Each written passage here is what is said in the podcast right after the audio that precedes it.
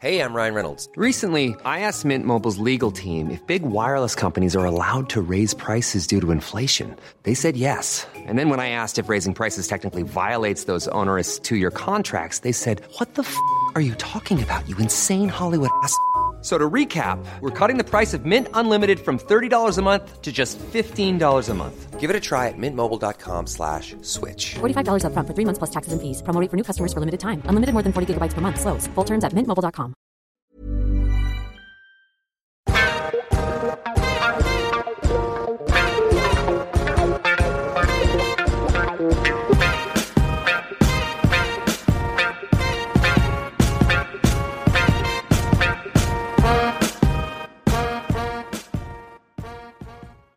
Well, hey, ma'am.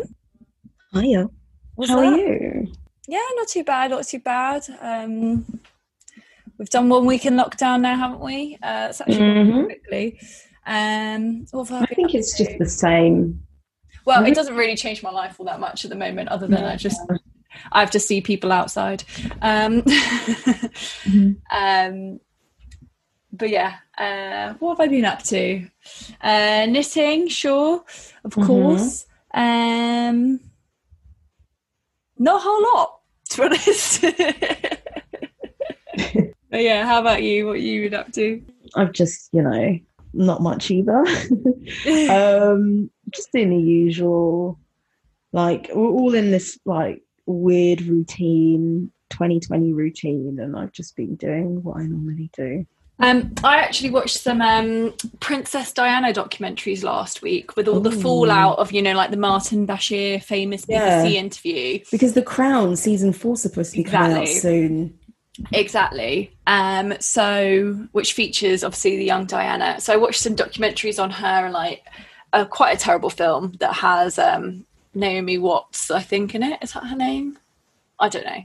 But yeah, I just kind of, I actually just feel really sorry really sorry for Princess Diana. I think she just kind of mm. had had just quite a sad life from what how they portrayed it, obviously. Yeah, yeah. But I was also going to potentially talk about her in a fashion story, but actually I'm going to talk about another member of the royal family. Ooh. Um, but yeah, she was just, she was very much like a style icon, and I feel like she was the first sort of very like British, followed by the Paps, mm. um, style icon, very different for royal fashion, and has like actually completely changed the face of the royal family a little bit. Mm. She made it more humanised and stuff like that. Yeah. You know what, now that you've said that, it's reminded me that I did spend like last week watching Pose. Have you seen it? No.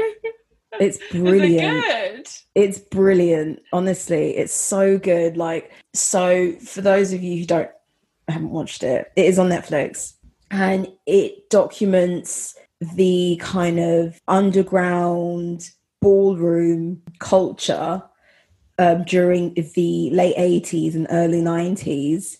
And obviously it focuses on like a particular club, and ballroom is basically where gay men and trans women would kind of put on these, not shows, but they would almost be like club nights, and also they would have competitions and see who was like, you have different categories and mm. you could walk in these categories and almost like perform for oh the crowd. Gosh.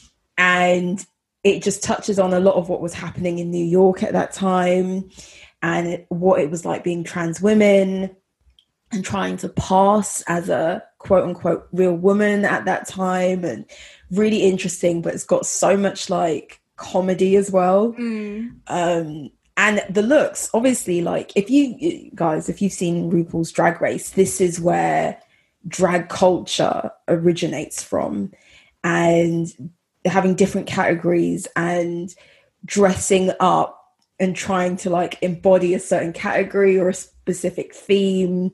And that's when you like see like real off the cuff creativity and making outfits at home and rustling up things together to put on a show. It's like real kind of creativity at its best. It's, it's honestly, it's amazing. It's a good storyline as well. Yeah. So you should watch it. Aww. I'll add it to my list of things to watch. Um, but anyway, what is your fashion story? So my fashion story, you've probably seen this in various places already. And if you follow Burberry, they have been posting new images of their like latest campaign, sort of working collaboration with Marcus Rashford. Mm-hmm. And um, so many people know, but if you don't, Marcus Rashford, he's twenty-three and plays for Manchester United. He's a footballer, young footballer, and over, you know, twenty twenty and dealing with lockdown and such, he has been a really big campaigner in providing free school meals for underprivileged kids, kids mm-hmm. who need it, come from poor backgrounds, and who really depend on school meals as one of their most important meals of the day. And so when kids went into, well, you know, we went into lockdown first, and then we had the school holidays, the summer school holidays, he was really campaigning for the government to provide like support for these kids. Like they still needed yeah. food, you know? Um, so that's kind of how he's been like in the public eye for a few months now. And Burberry and him are joining together, joining forces to provide support for like youth centres in the U K and U S, which is amazing. Incredible. And yeah. he's like been donning some of the latest Burberry wear in a new campaign. Well, Burberry have got um some like a, quite a lot of like new streetwear, don't they? Like they've kind of, you know, they've got bomber jackets and all of that stuff. Yeah. And it's become a lot sort of like young friendly, but also like really, really cool. Yeah, but uh, which is quite fitting. Burberry, the reason why it came out of fashion so much years gone by was that it was too closely tied to youth culture, sports culture. Oh yeah, know, like the like yolks, yeah, all of that. And there were a lot of Burberry fakes, and that was seen as at a time when well, seen as really tacky when we were younger. Mm. It was so tacky, wasn't it? But that's the thing, because it's all about perception, because before being linked to urban black culture or maybe sort of like chav culture and like being linked with those sorts of things in the fashion industry at the time was seen as like, we're too good for that, you know? Mm-hmm. I can understand also there were a lot of fakes. There were a lot of Burberry fakes. Yeah. And it's like when a, when a brand, especially a luxury designer brand, like floods the market, that kind of over-accessibility diminishes their like branding. Yeah, sure. So I can understand how that works. But I think what they're doing is doing this like three sixty of like leaning into their British, very British form of streetwear culture. Mm. And I mean, Marcus Rashford being young, being a footballer, yeah, which is like the pinnacle of which is like, where where sports. It went downhill. Is mm. like football yob culture. Yeah, was like, you know, all the football fans having a Burberry scarf around their neck or yeah, yeah, an yeah. imitation of one or mm. whatever it was. Yeah. So I think they're leaning into it. I mean, great cause. I think the branding is looking great. I mean, that reminds mm. me, they um. They've come out with this like really upbeat fashion film. Oh my God, it's incredible. The Singing in the Rain one. It's so cool. Yeah. I like I don't know if it's like their Christmas advert or their Christmas campaign, but it's so cool. It's so different for Burberry. Mm. Like this is coming from, and don't get, I like, I really like Burberry, and I'm really glad that it kind of got restored back to where it should have been. Of it's a really classy, very British, obviously it's not produced here anymore, mm. but really British heritage label that mm-hmm. should be like seen as really classy. Like my parents have Burberry trench coats from like back in the day. Mm. They never wear them. They're like super old school, like full length. Um, yeah. Like hopefully one day I'll inherit that from my mum, but like they they were decked out like, I remember it was like a really mm. really classy brand, and obviously then it went went went sour for a little bit, but like even then when it was on its sort of soaring um soaring path up, all the mm. Christmas adverts were like really classy, weren't they? It was all about the trench, it was all about like a nice like wool coat and like a really beautiful perfect human in the advert. And mm. that was kind of like this prestigious thing. Mm. So to go from that and like Cruz Beckham and like all these people who were just like beautiful in their adverts, and don't mm. get me wrong, these people are still beautiful, but mm. it's really cool. Like, it's yeah, yeah. really, really cool. I don't even know how they did the special effects. Like, it is yeah, so lifelike with the ice falling, with like the dancing, with the clothes looking really cool, layering. Yeah, the, the layering is outerwear. Really good. Yeah, yeah. I just like.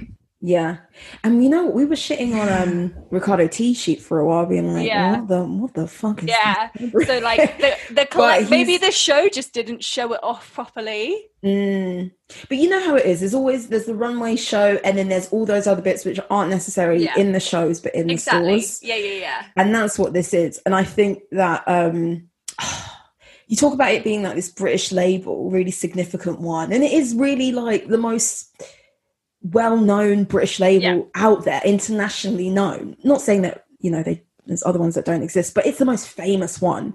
Yeah, you and think British fashion brand, you think Burberry. Burberry, yeah. yeah. And I think what that video does and what these other images from the campaigns do is show a more honest, more wide... widely known version of Britain, mm. because outside of the U K, I think there's a very much a perception that, like, you know how it's like Americans think Brits, all Brits are really posh, yeah, but really in Europe, Britain is known as like is like the shabbiest country in Europe. Yeah. Do you know what I mean? Like, well, I think a, bit, a like, lot of people's perception is that we all live in London. Mm. We all sort of live this sort of Mayfair, sort of Chelsea, like yeah, yeah, lifestyle, and that's a really small percentage of the population. Yeah, yeah. Most people who live in London like n- aren't raised that way. Like most people who live in London live in streets like that video. Yeah. Or yeah. shop in places that look exactly like the scene we saw in that video, and I think it's exporting a more realistic view of what Britain is like. And not only can see, this is their conundrum, because when you when you get to, if you're like a fancy luxury brand that's, you know, charging hundreds and thousands for clothing, there comes a time when you want to be like seen as accessible, but you don't want to mm. be too accessible, because then everyone has your stuff. Or alienate the people who don't want you to be accessible, which is actually really topical yeah. for what what our main topic is today. Mm. Um, but yeah, um, I'll, we'll post the Burberry campaign and some of the pictures of the Marcus Rashford stuff um, on our Instagram, because yeah. Um, yeah, it's really cool and people should check it out. Yep, definitely. So. Awesome. Well, so um, my fashion story is yep. that Prince Charles okay. has just released a clothing line. Is it a clothing line? Are you talking about Ukes? Yeah, it's a collaboration, but the headlines go that he's launched a clothing line. You know what? You know what? I will say this. I'm not a defender of the royal family, but I've always had a little bit of a soft I know, spot for Charles. You like Charlie. and, and you know what it is? I, I think recently I've come to understand what I like about him. It's very superficial, okay? But I've always thought he's had like a good sense of style. Yeah, he, he's he's a really he's smart always, dressing man. He's always wearing a double-breasted blazer. Love a double-breasted blazer. And he's always got a pinky ring. And I love a man with a pinky ring. I really do. I think it like elevates your style in a really like simple way. And I realised, I was like, that is why I like Prince Charles. Oh my God. So this makes sense to me. Well, I have a lot of, like, more context, I guess, for him as well mm. in all the sort of documentaries I've watched. And I think that he was kind of at the end-ish. Obviously, loads of stuff's happened with the royal family recently. Mm-hmm. But he was kind of, I guess, the last generation of that tough love.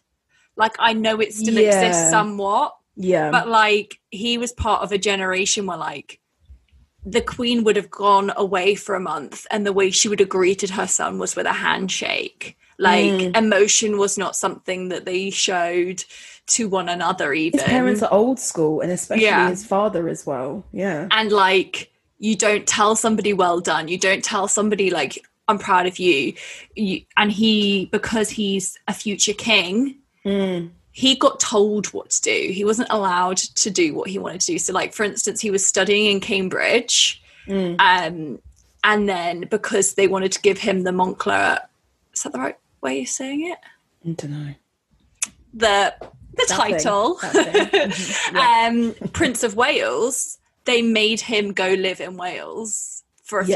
few months to learn Welsh. Yeah, yeah. And, like, that was against, like, his wishes. Mm. Um, and, like, obviously, yes, there's, like, he's got an important role. But, like, imagine just you have no choice. Mm. Like, I don't like it when, like, when my parents used to tell me to tidy my room, like, mm. and he's been told he's got to go learn another language because he's going to be this title, and whether he likes it or not, mm. it's not, it's not an easy thing, but I, dig- I digress. Um, yeah, he's launched a collection with Ukes um, at Net-a-Porter, mm. and his quote is, "I have always believed in the buy once, buy well philosophy," which mm-hmm. I guess is true, especially if you're the royal family, you can't be having a shopping spree. And also, he's, can we also add, he's in great shape, so I bet his suits have lasted him really well. Mm. Like, for an older gentleman, he doesn't he have like a belly or anything. Belly. Mm. Yeah. So yeah, very interesting. A very unusual yeah. collaboration. Yeah. I don't know how many people, look, I don't know, like, some people don't like the royal family and some people love the royal family, but, like, I don't actually know anybody who would go out and buy something because Prince Charles has his name to it. I think... I think foreigners would more than Brits. Yeah, that could very well be... I think, I think it's a really good experiment, to be mm. honest, and I think it kind of makes sense. I think it's also about um, encouraging British production and design, is it not? Is it something? It's kind of like an initiative to some extent, but I don't know. Is the line called the Prince of Wales? What's it called? I don't. I actually don't know. Probably. Um, because I can see. Okay, you remember a few years ago when that film came out and it was called, like, oh god, what was it called? And they were all, like, really well dressed. It's not the Huntsman. They were really, like, well dressed spies or something. Yeah, anyway. yeah, yeah. The the Huntsman. Yeah, and um.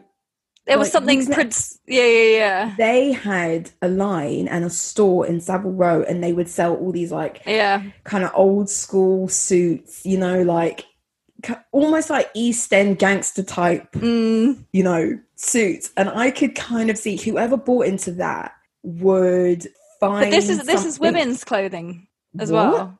It's women's sure. as, oh as well. It's got men's yeah. though. The model that I'm looking at in the photo mm. is is wearing women's clothing, as in, I like, can, the dummy. Yeah, I can still. It's a double-breasted see. suit. Oh. It looks very much like his in the photo. um, okay.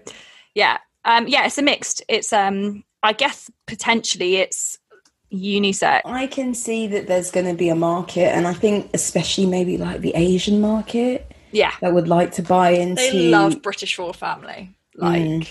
more than we do.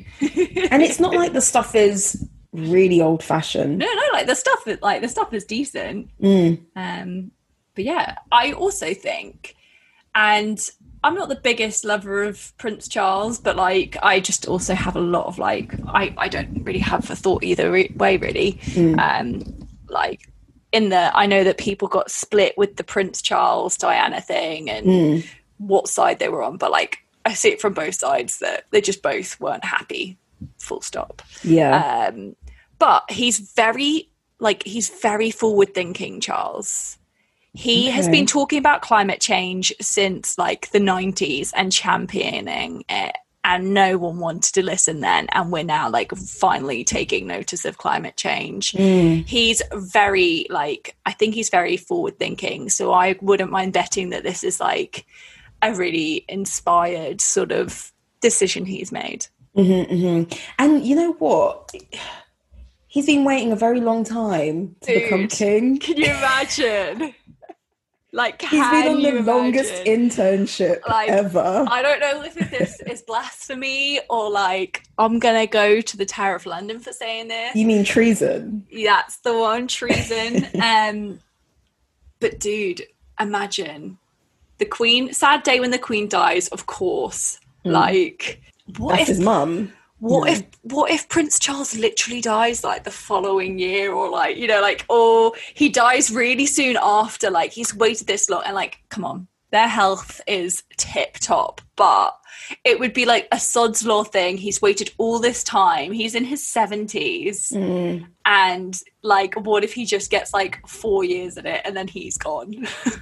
Yeah, I think he's just trying to live his best life right now. And yeah, I think he's. I think he takes his role as the Prince of Wales really seriously. He's um, done such great things for charity with the Prince's Trust and stuff. Yeah, um, yeah. yeah. It's got to be a weird thing that like your entire life has been preparing you for something that like you're May seventy years old and you yeah. still haven't got the job. Yeah, and to some extent, you must be thinking, what's the point of even starting yeah. something big yeah. if I won't be able to continue it like I would want to? Yeah. So. Um, Yeah, anyway, I'm going to definitely look up some more of those pictures because I've seen the story headlines, but I haven't actually delved into what the collection looks like. But yeah, I'm sure there's a lot of... Um, isn't there like Prince of Wales tartan and all that? Isn't that a thing?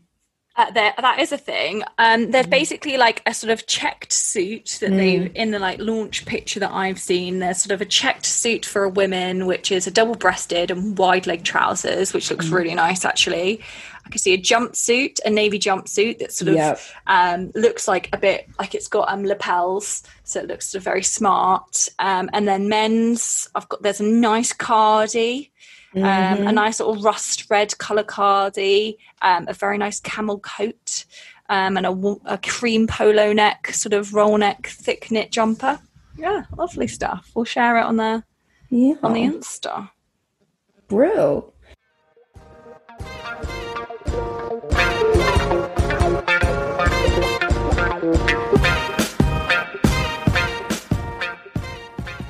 We interrupt this broadcast to remind you, go follow us on Instagram, StyleOverSubstancePod. Shoot us an email, styleoversubstancepeak at gmail dot com. Find us on YouTube, find us on Twitter. We've got all the links on our Instagram. You know what to do.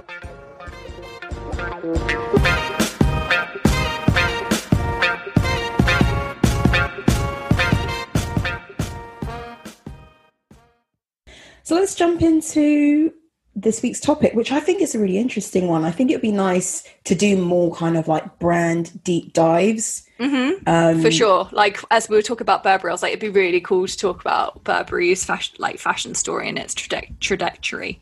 Yeah. Wow, I butchered that. Trajectory. So this week we're going to be focusing on Bottega Veneta. Mm-hmm. And I think this is a brilliant one to start off with. My friend Elizabeth, shout out to Liz, um, hey. suggested this uh, topic to discuss. And the reason why I think it's so good is because Bottega Veneta has shot to kind of the headlines. It's always been Instagram there. Instagram fame. Instagram like, fame. Yeah. Exactly. But it's been Millennial around for a long fame, time. I guess. Yeah. Yeah, exactly.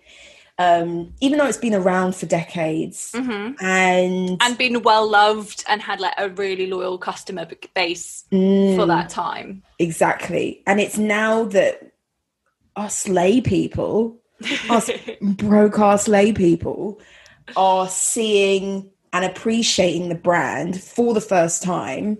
Lots of people buying into the brand for the first time. And it's really, um, it's making waves. Yeah, so correct me if I'm wrong, but really what launched them, I think it was maybe two years ago now, mm. is is the clutch bag. Mm-hmm, mm-hmm. So, well, again, all photos will be on our social media, you know where. Mm-hmm. Yeah. Um, but this bag basically sold out everywhere. Mm-hmm. And it's a beautiful clutch. Yeah, it is. But, like, it's also not a revolutionary clutch. But I think the thing that people love about Bottega, mm-hmm. and it's definitely something that I actually really like in mm-hmm. a brand, is you, I don't want to be a walking billboard for a company. Mm-hmm. Mm-hmm. And so they create logo-less products yeah. and that should theoretically be instantly recognisable as Bottega. which is what this clutch is. It's like mm-hmm. such a beautiful leather. It's pleated really nicely in the shape of it. It's massive. Mm-hmm. Um, it comes in a number of sizes, but yeah, yeah it is but like the quite famous big for a clutch. Popular size is like really big. Um, but yeah, it's sold out and it sort of created waves, and it like every platform. Like I remember when I was doing some research for work last year, we went into the store and again having to pretend that we're browsing, but really mm. we're like snooping. Yeah. Um, and yeah, the wait list for this bag was crazy. Mm. Yeah, and it was so unprecedented. They like, it was like, obviously they've been around for a while, but like they couldn't have predicted it. None of their products did this ever. Yeah. So yeah, you're right in pointing out that the pouch, very soft leather, very relaxed shape pouch clutch thing was really their standout piece. And that was driven by the fact that in two thousand eighteen, Daniel Lee became their creative designer mm-hmm. or creative director. Yeah, director, sorry, creative director. And that ushered in this new era of what we call new Bottega. Mm-hmm. And I think you would probably agree with me that this was happening at a time where Celine, the creative director of Celine, had left. Mm-hmm. And she had ushered in this period of like cool minimalism. Yeah. But it was also like really wearable pieces. And she just had a cult following. So when, um, for the life of me, cannot remember, but the old Y S L creative director became creative director of Celine, and the kind of look completely changed, and Celine wasn't what it was like loved yeah. for. Bottega Veneta and Daniel Lee kind of quickly moved into that space of being sleek, minimalist, modern mm-hmm. designs. Yeah. That's kind of what happened. Uh, Daniel Lee, just to let you know, is from Bradford. Oof, Bradford boy. Love it. Yeah. Um, heading up this really big Italian luxury brand. And you've, re- you've touched on social media, and that's really how many of us know about it. Bottega Veneta is... We've seen all our influencers. We've seen every, every influencer with the... Let's just list off some of the products that we've probably seen. So we've got the pouch bag. Yeah. Then we've the, got those... Those square toe mules. Yeah, those that are like square toe potentially mules. Woven. And I'm telling you now, Ego Fashion, not to drag them, has like a thousand versions of them. Every website yeah. does, but I just see this Ego Fashion like sponsored post on Instagram like daily. Yeah, so those are called the Lido sandals. Mm-hmm. Then we've got the much beloved stretch mesh sandals with the chain around the ankle. Yep. They're also square toe. Those are the ones that were like, what the fuck is this? Like, how am I supposed to wear it? I always think your toe will just like move through the front of the shoe. I don't know, but influencers manage yep. to pull it off. Um, then we've got the padded cassette bag, mm-hmm. you know, the square one with that famous Bottega weaving, which is so the called... we- which and the weaving is like consistent throughout like a lot of these styles now. It's just been yeah. applied, and yeah, it's a very and they they do weaving like to the extreme. Like it's really thick, wide, mm. or really thin. Mm. They have just like done any weaving you can imagine. Yeah, exactly. So th- the weaving is actually like super important when it comes to Bottega Veneta. That is their signature.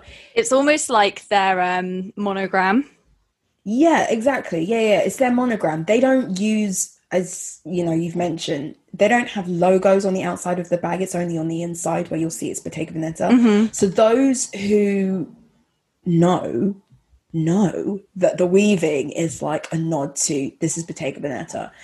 And Daniel Lee has, they've, they've had it on purses, bags, everything. And I think for the longest time, it was more of like a thinner style. So Daniel yeah. Lee has taken that weaving and made it like jumbo size almost. And it's made, it's, it's, it's made their products into a more like modern version of what they've kind of always done. Don't you think?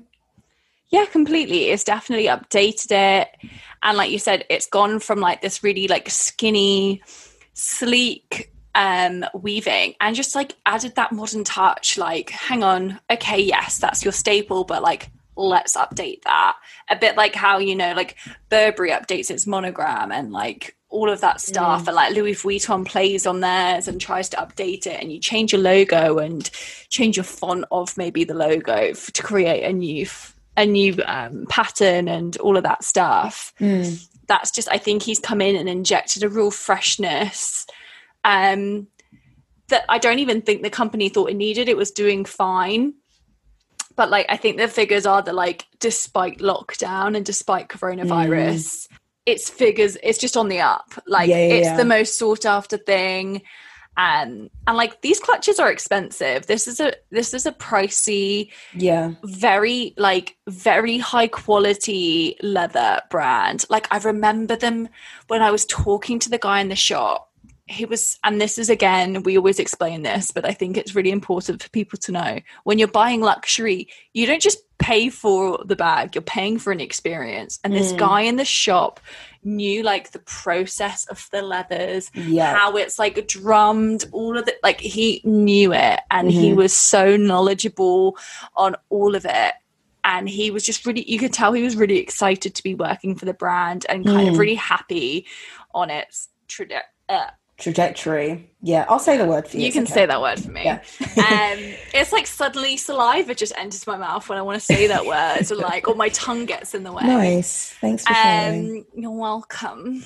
Mm-hmm. um but yeah, so it's basically, it's just the quality is up there with the likes of a Celine, like in my opinion anyway. Mm-hmm, mm-hmm. It is such quality leather, the designs, and it's all like Italy, just really beautiful made mm. products. Mm-hmm.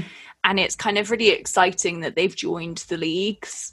Yeah. Um, and like, and yes, there's like knockoffs everywhere, and the square toe is now something you are beho- like behold on everything. Mm-hmm, mm-hmm. But yeah, I guess one of the main things we wanted to talk about in relation to them was mm-hmm. their mission statement was very much minimal. We don't really do loads of marketing or branding. Mm-hmm.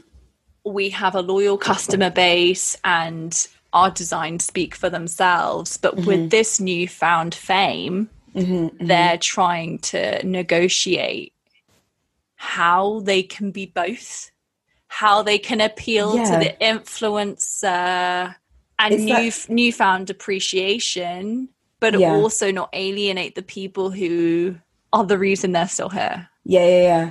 I think this is a good time to probably start on a bit of the history of Bottega Veneta to kind of give a bit of context of what they were like as a brand, what they were doing, mm-hmm. and and then talk about, as you were saying, like what's next for them.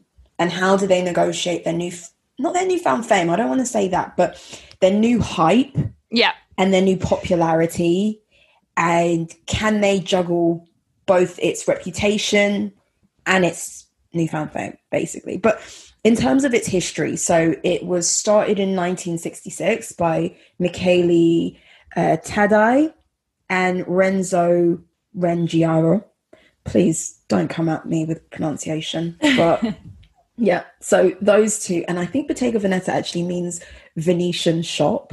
Really basic awesome. Name. Yeah. So, yeah, it started in the sixties and, as Scarlett's mentioned, had a really loyal fan base. It was understated but really luxurious. Like, you've talked about craftsmanship, and that's what they were about. I think Jack Onassis used to wear their bags mm. and their stuff, and... Then through the nineties and two thousands, I think the brand had a bit of a stagnation.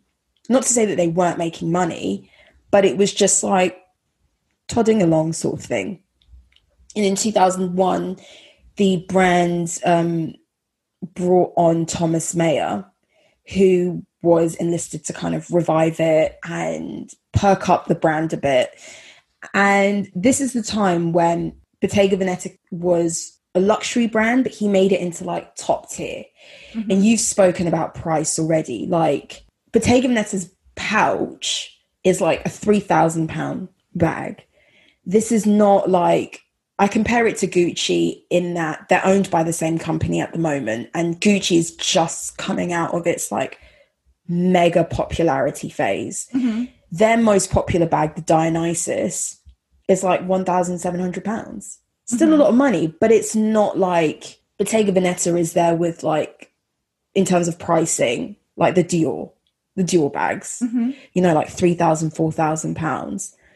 And so it was during that period of the two thousands, or sorry, I should say from two thousand one onwards, that Thomas was like trying to make it into a more substantially recognized or appreciated brand.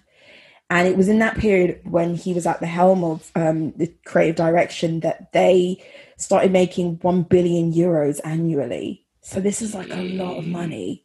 And also um, like to be sort of on the, to be on the down low and be tur- yes. having that kind of like money, mm. like turnover is wild. Yeah. Because it w- it's not, it was not a household name. Mm-hmm. Exactly, exactly. So it, they were making a lot of money, and they that that says something about their customer base. People were buying into it. It also says they they finally acknowledged like their positioning in the market correctly.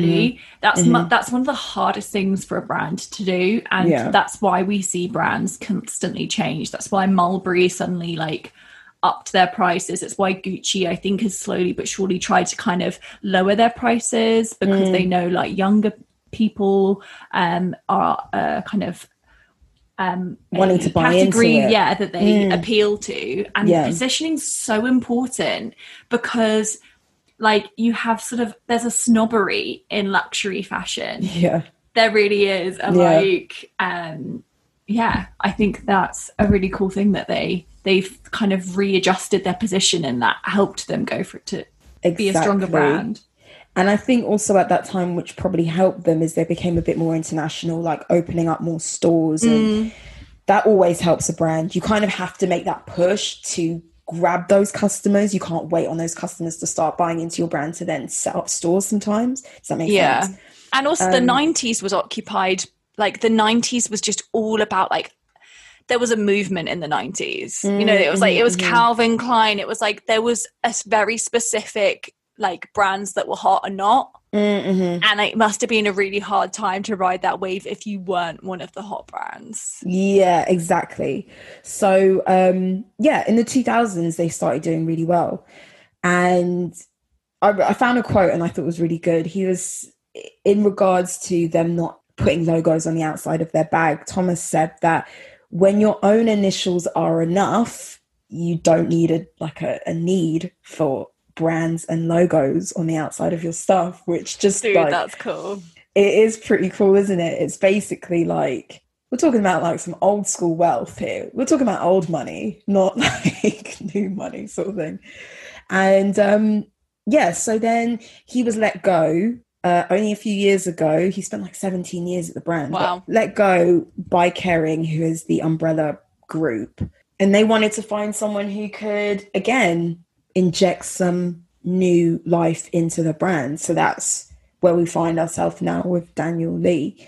And um, so, yeah, I think that, as you were saying, the stuff is now like playing on what they've always done, but made it fresher. I don't think that they're interested as a brand on, they're trying to be trendless maybe. Mm-hmm. I think that's what kind of strikes me. And I think like when we talk about modernizing the brand, what I was, what I've noticed is that like the pouch bag, it's, it's a shape that we've seen before, probably made with nice materials and in like really cool colors, to be honest. Mm-hmm. But that gold chain that goes with it really plays into like a lot of gold layering jewelry, that jewelry kind of trend mm-hmm. that we're seeing, and the gold, thin gold chain that used to go around the ankles of those mesh square-toed sandals. Those kind of touches are playing into accessories design that we're seeing now. Yeah, so I think that that is a huge part of their popularity at the moment, but we'd have to talk about social media to talk about where we see them kind of heading in the near future. Yeah, and it, I mean, it's a really, I say this like I'm like a broken record, mm. but hype isn't always a great thing. Like, I think I, yeah. I mentioned in a previous episode that, like, L K Bennett, for example, mm. really struggled with the hype of Kate Middleton's shoes, uh. like, taking off. And I've, I think it was also the lady who designed, like, her engagement dress. And she suddenly had so many orders that she couldn't handle it. And so then had to adjust her business to cater for it. Because of course you want to ride that wave. Yeah. Like, which one of us wouldn't want to ride that wave? But at some point that wave dies. And then you've scaled up your company to something that was just a hype. And so a really difficult thing for any fashion company to negotiate is catering to this hype. Mm. Um, but I think that also the the waitlist thing, it's very Hermès that they yeah. have for their styles. And actually, we've talked about this before, that like I definitely think that's a very great way of managing production. Um, yeah, and you these, like for these like really high level companies, like imagine so it retails for three thousand pounds, and we've mm. talked before about how people destroy bags because mm. if this is a bag that is always on demand, but like that colour for whatever instance hasn't sold or like whatever it is, you're not going to want to like put that on a discount. Mm-hmm, so mm-hmm. that's when things get destroyed. So like to obviously prevent stuff like that happening. The waitlist culture, I think, is really cool, and also it builds more demand. Like, yeah, yeah. You mentioned briefly about how um, even during coronavirus, Bottega Veneta's growth and sales have been doing really well, mm-hmm. and like the same good with- even. If you took coronavirus away, those set figures would be good. Yeah, exactly. When you mention Hermès now, basically in Q three, so reported in October, Bottega Veneta had twenty-one percent growth mm. and Hermès had seven percent growth. And these wow. are brands that are more expensive than your Y S L or your mm-hmm. Saint Laurent, as it's called, um, your Gucci's and... You know, do all of that, yeah, yeah, exactly. Um, these are like really expensive, top tier brands, and they are probably. I wouldn't be surprised if they're like outperforming the other ones, you know, yeah. the cheaper brands. Yeah. So, I think this the the price of it is not deterring anyone, and maybe that is how they negotiate hype, in that yeah. you stay expensive and you stay limited. Yeah, which I th- I think, like, I personally, if I were to ever have a fashion label, I think mm. that's the kind of thing I would do, um, is limit, like, almost everything is limited. And, you know, uh, mm. that's the, that kind of creates, especially when you stand for quality, because it's really easy to get swept away. And we've mentioned before, and we all know I'm the biggest Chanel fan, so I'm not, like, digging them out. But... um. Their quality has fallen over the years. Mm. And so if you stand for craftsmanship, like the only way to maintain that is to not just produce endless amounts of stuff. Um, like, you yeah. know, like there's beautiful videos of how Hermes, like the Kelly is just all done by hand. Mm-hmm. Like there's literally not a machine in, well, there obviously is a machine inside, but like it's stitched by hand. Yeah, yeah. So like, and you're never going to be able to mass produce that mm-hmm. because you could have a thousand workers, but like you can still only do however many. Mm-hmm. Um, but yeah, I think with the Instagram nation, um, oh my gosh, sorry, my computer wants me to restart. No, mm-hmm. sorry. Um, with the Instagram nation, it's a really, really difficult one because it also obviously inspires loads of copies because we're seeing it everywhere. Mm. And also like now we like now we know about it. We lay people, like you said, we know about it. Mm. So like we want it too. Yeah. Yeah. And it's that thing of like, so how do they manage the fact that then suddenly that's such a huge platform?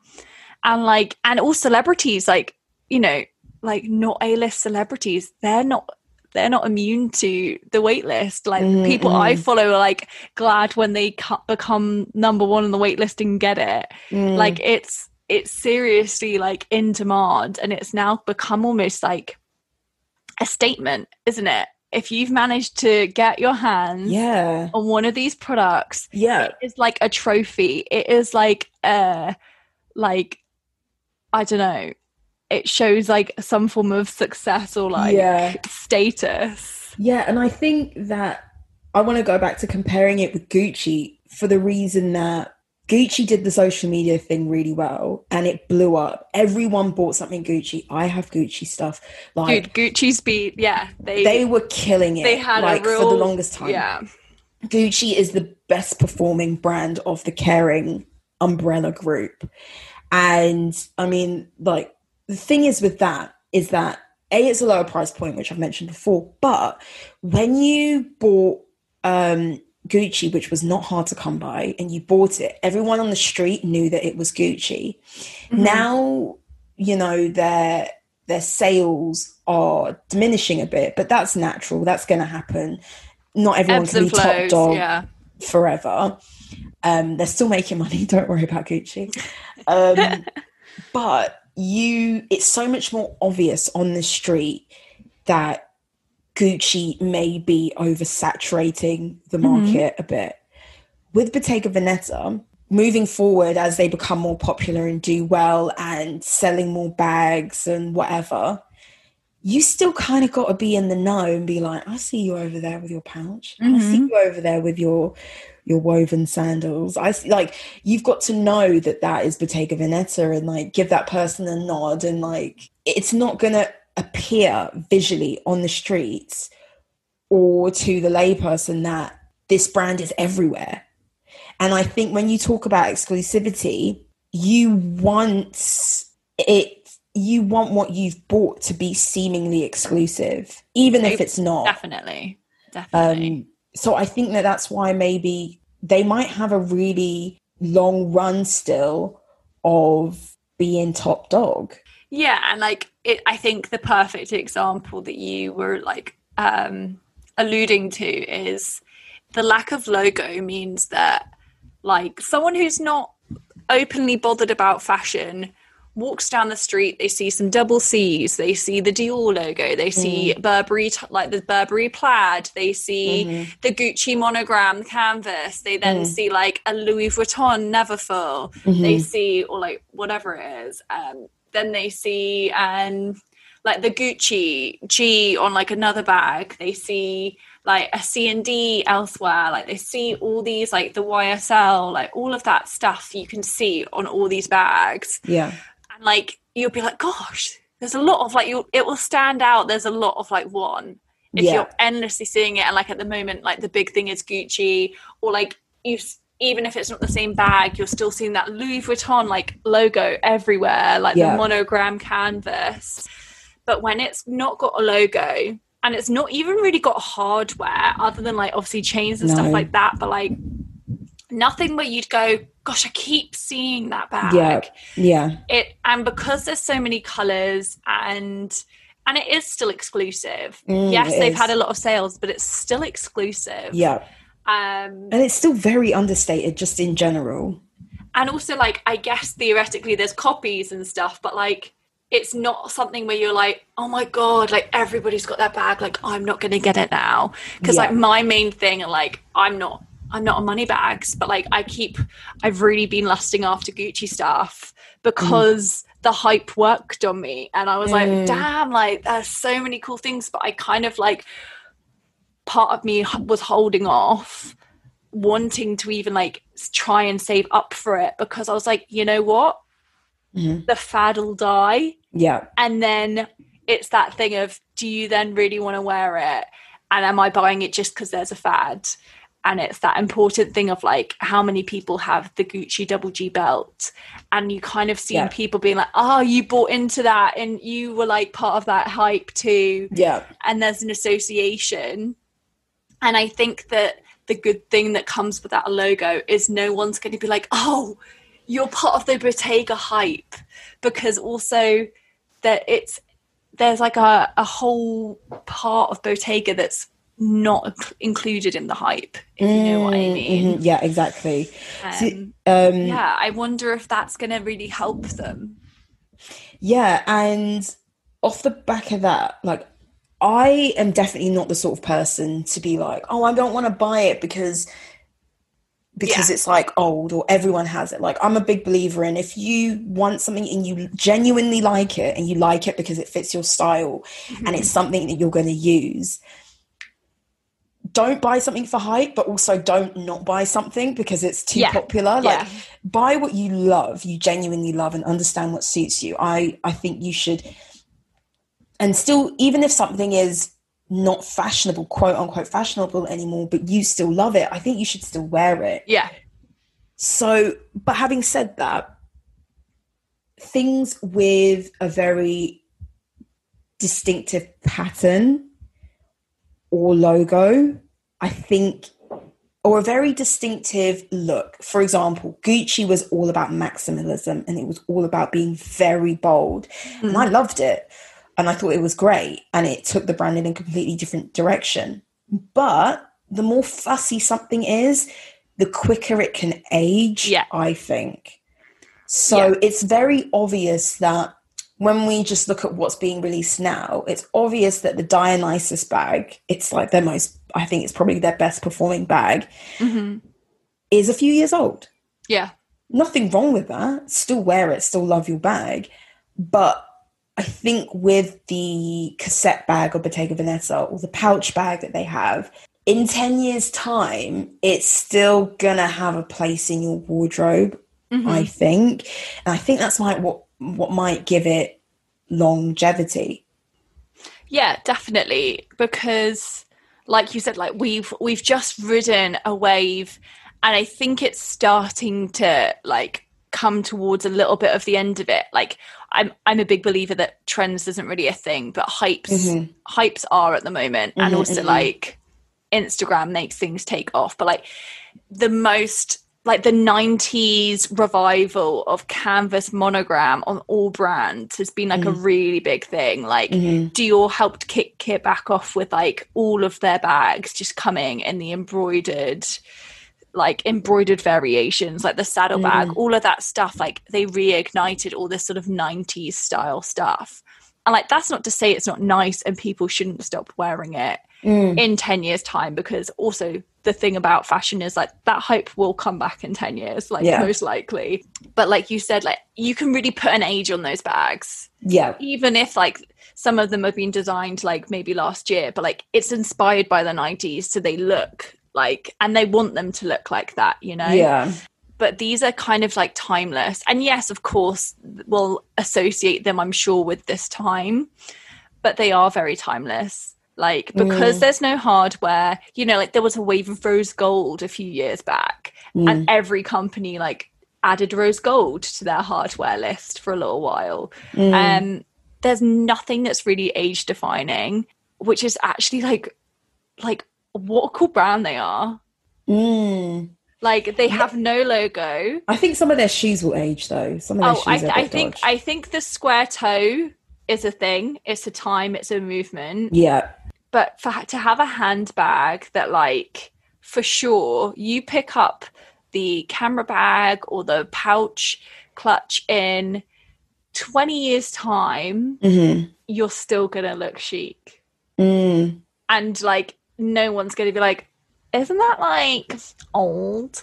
Um, it's just going to be, you know, I think it, I think they've done some really, really cool branding yeah. and um, design stuff. That actually like kind of pinged an idea in my head of like, what would be Bottega's downfall? What is it doing now that maybe means it won't be popular in a few years? Can it continue the way it it has been for the past year?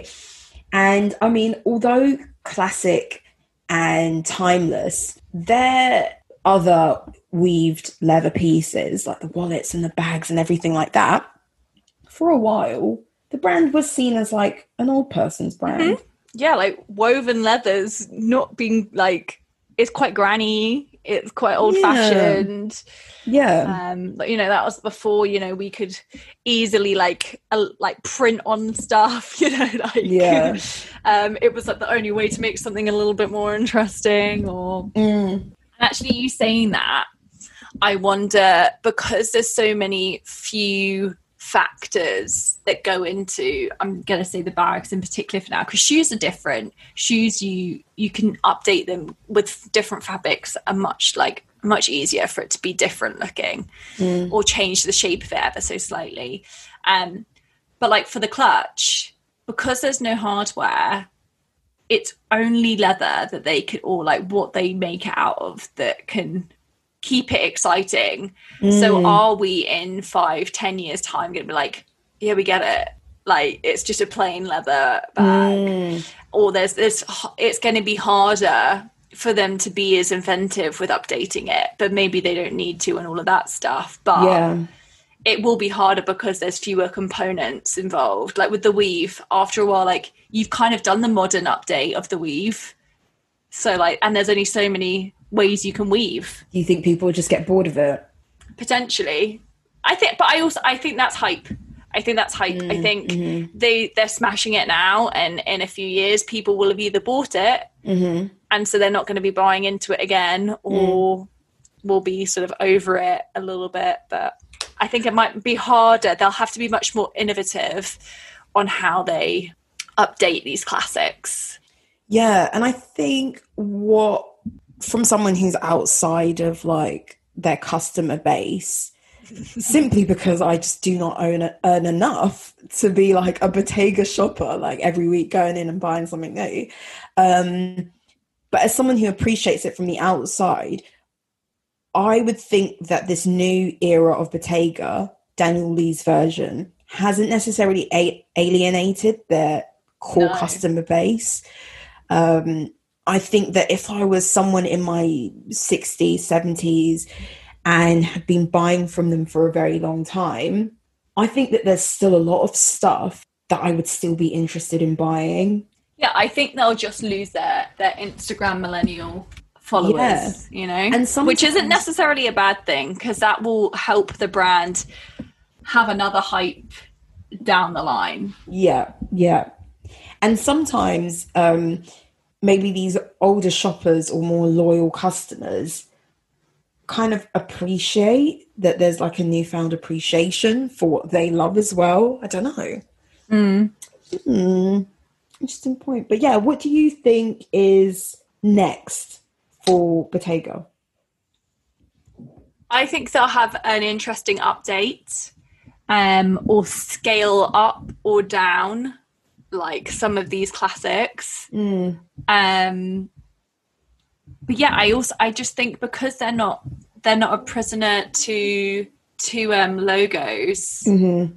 I just think that they, they're quite lucky that they can just find some really interesting materials or shapes, um, or something. shapes. Yeah. Like just a new clutch in a totally different shape, or like make it super tiny, or like an even like bigger style, or add a handle, like I don't know. Yeah, I, th- I think they might play around with that kind of a thing, but I also wouldn't mind betting that they just kind of leave it as it is, like yeah. somewhat. Yeah. Um, I mean, that won't be what's like their chief merchandise officer will be saying. They'll be like, no, let's do some more iterations. Like let's like monopolize on this. But yeah, um, definitely. I think they'll just continue on a on a pla- path a bit like Celine, where they'll find another bag. You know, like when Celine did that three pouch bag that was literally just like three essentially like very, very basic like pouches mm. just with a single zip that like basically connected together, like, and then could, so you could wear it as one, two or three pouches. And it was like the most simple, basic bag, but really nicely made, obviously. I think they'll they'll find a similar thing to that. I think they'll... Um... I think they will. You're right in saying that. What I hear from what you're saying is they're just going to continue to be that old Celine mm-hmm. and dominate that part of the style market. Yeah. That really no one else is doing. I mean, you've got like Zara. But, but that's because it's copying like, like Celine yeah. and Bottega. Yeah, but um, other than like kind of places, high street places where you might be able to find some like simple stuff like that, if you're into buying luxe and it being fashion forward, mm-hmm. then I think they're going to be your go-to. They're probably, I would hazard a guess, they're going to probably push more ready-to-wear. Mm-mm. Not because I think people are going to buy the ready-to-wear. I went on their website and they had a shirt going for fifteen thousand euros. I know, I know. And they had a dress going for like thirty thousand, and it was not even couture. It was oh, just, wow. it was, yeah, it was. Was it bedazzled? It sure was. Okay, good. At least, at least there's a reason. Um, it was like lime green bedazzled. It was cool. But um, anyway, I think that the ready-to-wear is going to be a way to frame their bags in a new light. Yeah. So they're going to have the pouch for years to come. They're going to have the cassette bag for years to come. They're going to have all this stuff for years to come. And to still pique your interest and be like, this is how you can style it this season. They're going to come out with more ready-to-wear mm-hmm. for you to see it on the runway together with new pieces. But, I mean, the ready-to-wear is not going to be, like, um, what is going to drive sales. I mean, at the moment, I think leather goods count for eighty-five percent of their revenue. But that, so that tends to be the case for most brands. Exactly. Um, uh, and then the weird thing is, like, the emphasis will be though on the ready to wear for all brands, because that is just like obviously the core of fashion. Mm-hmm, mm-hmm, yeah. And like you said, it does. It, it's almost that the shows and the ready to wear collections are done to drive the brand as a whole, the look, how you, exactly. how you style it, how you could be a walking billboard. Yeah, I mean, they do have this really amazing lime green fringe skirt. Have you seen it with that I long cardigan? Check it out. It's cool. It's really it, it's not the most practical, but is the pouch practical? Not really. No. But yeah, so anyway, my kind of final question for you is mm-hmm. if and what would you buy from Bottega? I think potentially the pouch, the mm. slouchy pouch, only because I genuinely think I wouldn't get that large size because, well, that's not me.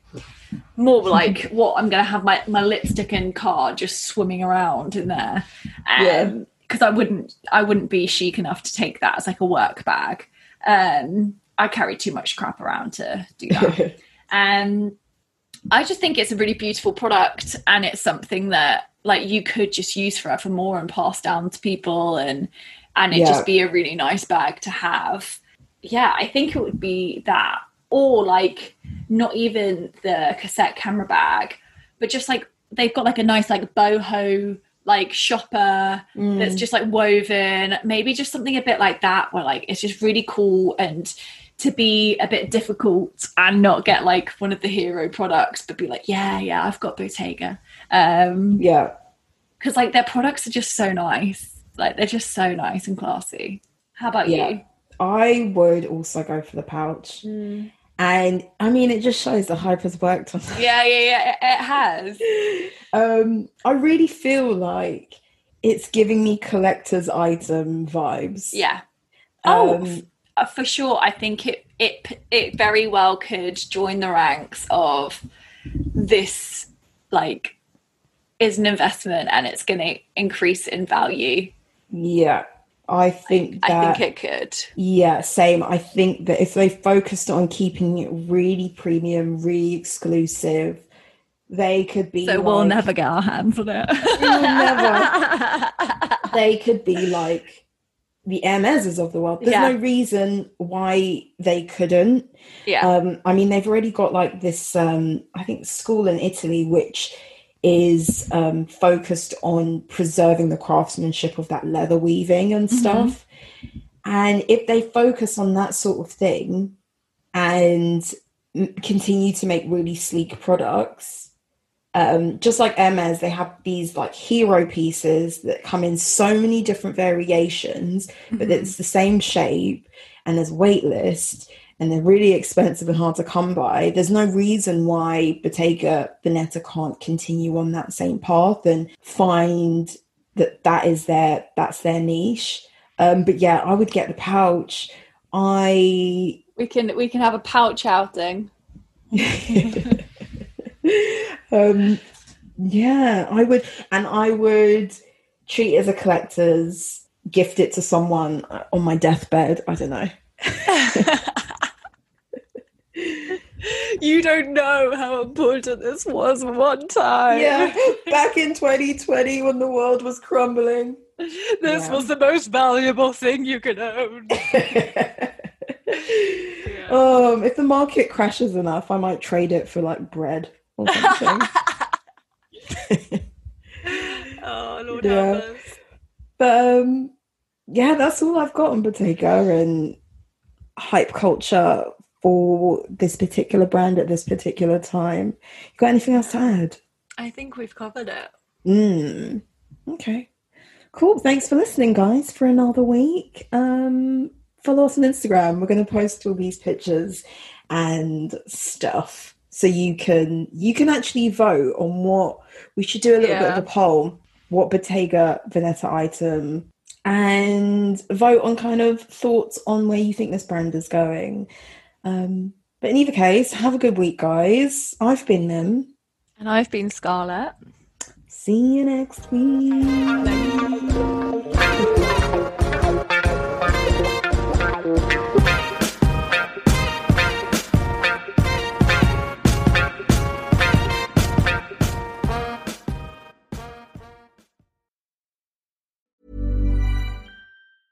Hey, it's Paige DeSorbo from Giggly Squad. High quality fashion without the price tag. Say hello to Quince. I'm snagging high-end essentials like cozy cashmere sweaters, sleek leather jackets, fine jewelry, and so much more. With Quince being fifty to eighty percent less than similar brands. And they partner with factories that prioritize safe, ethical, and responsible manufacturing. I love that. Luxury quality within reach. Go to quince.com slash style to get free shipping and three hundred sixty-five day returns on your next order. Quince.com slash style.